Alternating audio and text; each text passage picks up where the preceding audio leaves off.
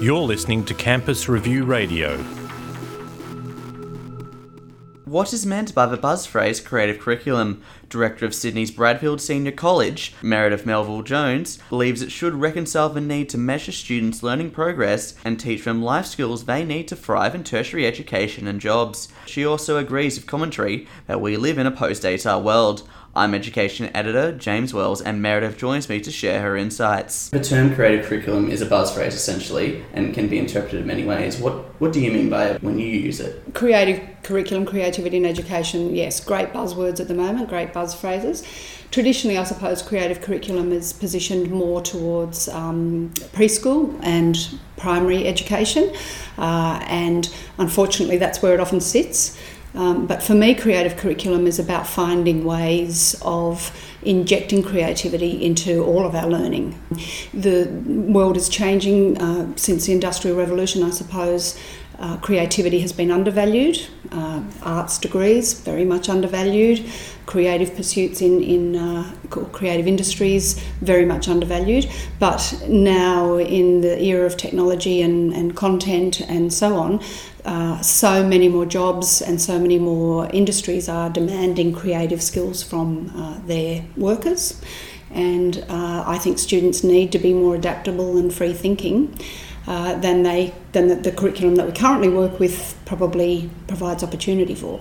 So really, uh, it's about finding opportunities uh, within the current the constraints of the current curriculum to, uh, I guess, encourage those pursuits. So if we go back to Bauhaus, Josef Albers, the way that he approached the teaching of design back in the early 20th century, you know, he very much said that if you apply if you if you do theory before practice, if you do uh, research before search, uh, that you come out with people who imitate and uh, who don't come out, you know, contributing to new ideas and new ways of design. So I think that approach is very much what we look at here at Bradfield, um, and finding opportunities and ways of encouraging thinking outside the curriculum. I think it's been largely confined to early learning and primary.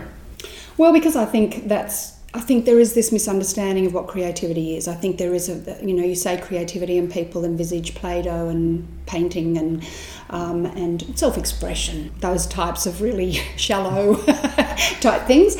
And you know, let's make learning fun. And once you get into high school, it can't be fun anymore. Really can't be. It has to be very academic and very focused and very uh, leading much toward you know towards ATAR and results and so on.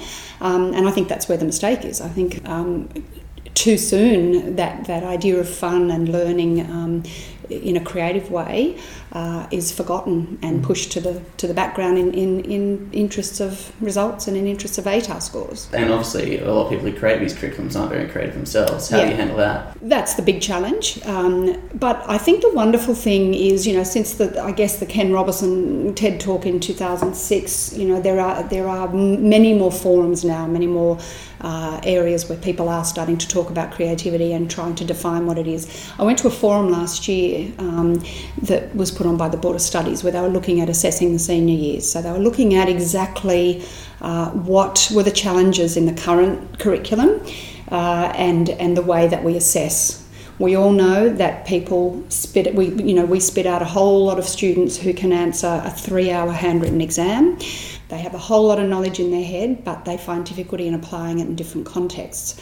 Uh, so they are already starting to take on the challenge, the Board of Studies, and bringing in experts from ACARA and so on to, to start debating. And I think that's what needs to happen. I think there is there was a great debate at the uh, at the forum about how do we measure creativity.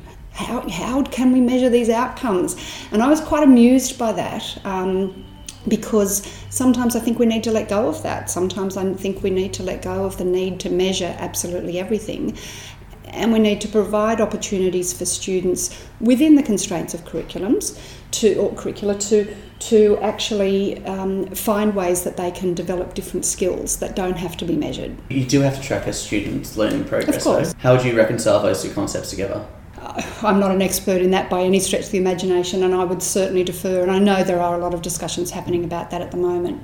you have to measure to the outcomes that are there currently and you have to, to measure to those things and of course that's what we all do as, as principals and as educators we, we all do those things but i do think we need to be looking at um, as i said different ways of injecting creativity that doesn't need to be measured so for instance at bradfield in year 11 we get students from 129 different postcodes. So they come to Bradfield new. They don't. They haven't been here previously. So we get them all as, as brand new students, and uh, there's a certain amount of settling in that needs to happen during year 11.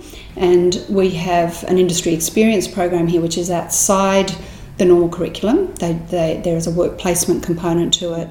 Uh, but that is where we provide a real world project in year 11, even with all the, the other competing priorities with HSC and so on, this is a small amount of time per week that's dedicated to working on a project where we're developing those other skills of collaboration and communication and, and teamwork and so on. And that's the difference. A school like Bradfield is able to do that. So historically, we were set up in 1992 as, as a model school that sits between TAFE and, and schools and uh, provides the best of those, so best of vocational training and best of traditional school training. And I think with the increasing need for creativity in the workplace, that schools like Bradfield are poised to take advantage of those opportunities because we're more flexible. We're more adaptable, we're able to adapt more quickly and, and look at the individual learner very much, um, you know, which is which is absolutely needed, and and to look at ways to develop confidence. Creativity is about confidence. Creativity is about having the confidence to have an idea, explore that idea, find other people who can help collaborate on that idea and bring it to fruition. It isn't just about putting a, a, a student in front of a paint board and, and getting them to paint something. you know, there's so much mm. more to it. And I think they're the sorts of opportunities that we all need to start embracing and finding. And it hurts, it's a struggle, it, it's a challenge for students and teachers to take on the extra work. But what we're seeing is the energy that it creates is quite powerful. You did say it was a bit of a struggle for teachers to take on the extra work. What role does professional development play in that? Oh, a very big part of that role and, and very big part of the role. So we both obviously invest in professional development outside of what we're doing, uh, but then we find ways of the 7 20 10 model of, of professional development, of learning on the job. So there's a lot of cross curricular work that, that goes on. Uh, teacher rounds are very much part of what we do at Bradfield. So teachers observing other teachers and looking at the learning environment in a classroom and observing what's happening in the classroom, not observing the teacher for their teaching, but but observing um, what's happening in the classroom. what is the physical learning environment? What impact is that having on the students? So that goes hand in hand with everything else that we're doing here, um, and without professional development. Some of the teachers, it's so easy to do chalk and talk. It's so easy to stand up in front of a classroom lecture style and, and teach things the same old way. And taking people out of that comfort zone is difficult, challenging. When you're promoting a school, how do you get prospective parents to focus on the creativity that Bradfield offers rather than an ATAR score? Well, we do offer both. So we do offer students the ability to get an ATAR. We do offer students, um, and, and, we do have plenty of students who come to us uh, who want to get an ATAR who may have had perhaps physical or mental illness that, that means that they've dropped out of school and so their primary focus is on getting an academic ATAR. So we certainly offer that and that's not an issue.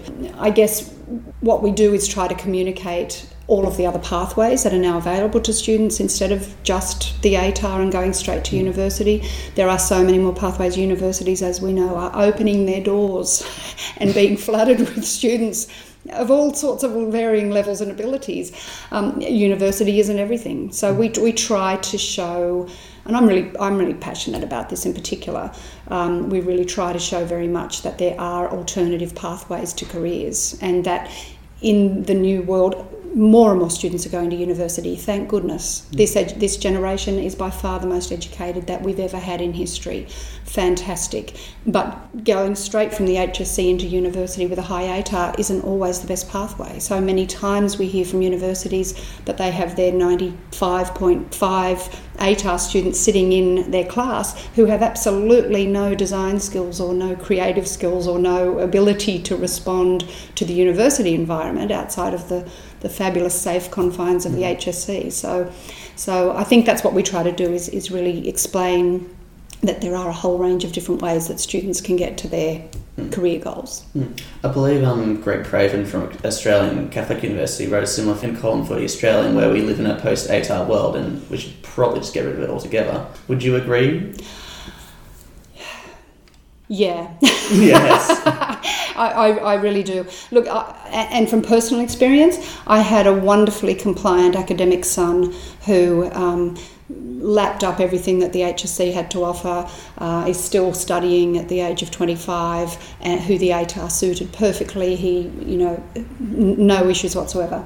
I also have another son who is incredibly abstract and creative. Uh, who struggled so hard through the HSC and came out the other end disillusioned and flat and restricted and confined. Uh, and that saddens me. I came out of the HSC disillusioned with no creative, in my day, absolutely no creative parts of the HSC whatsoever.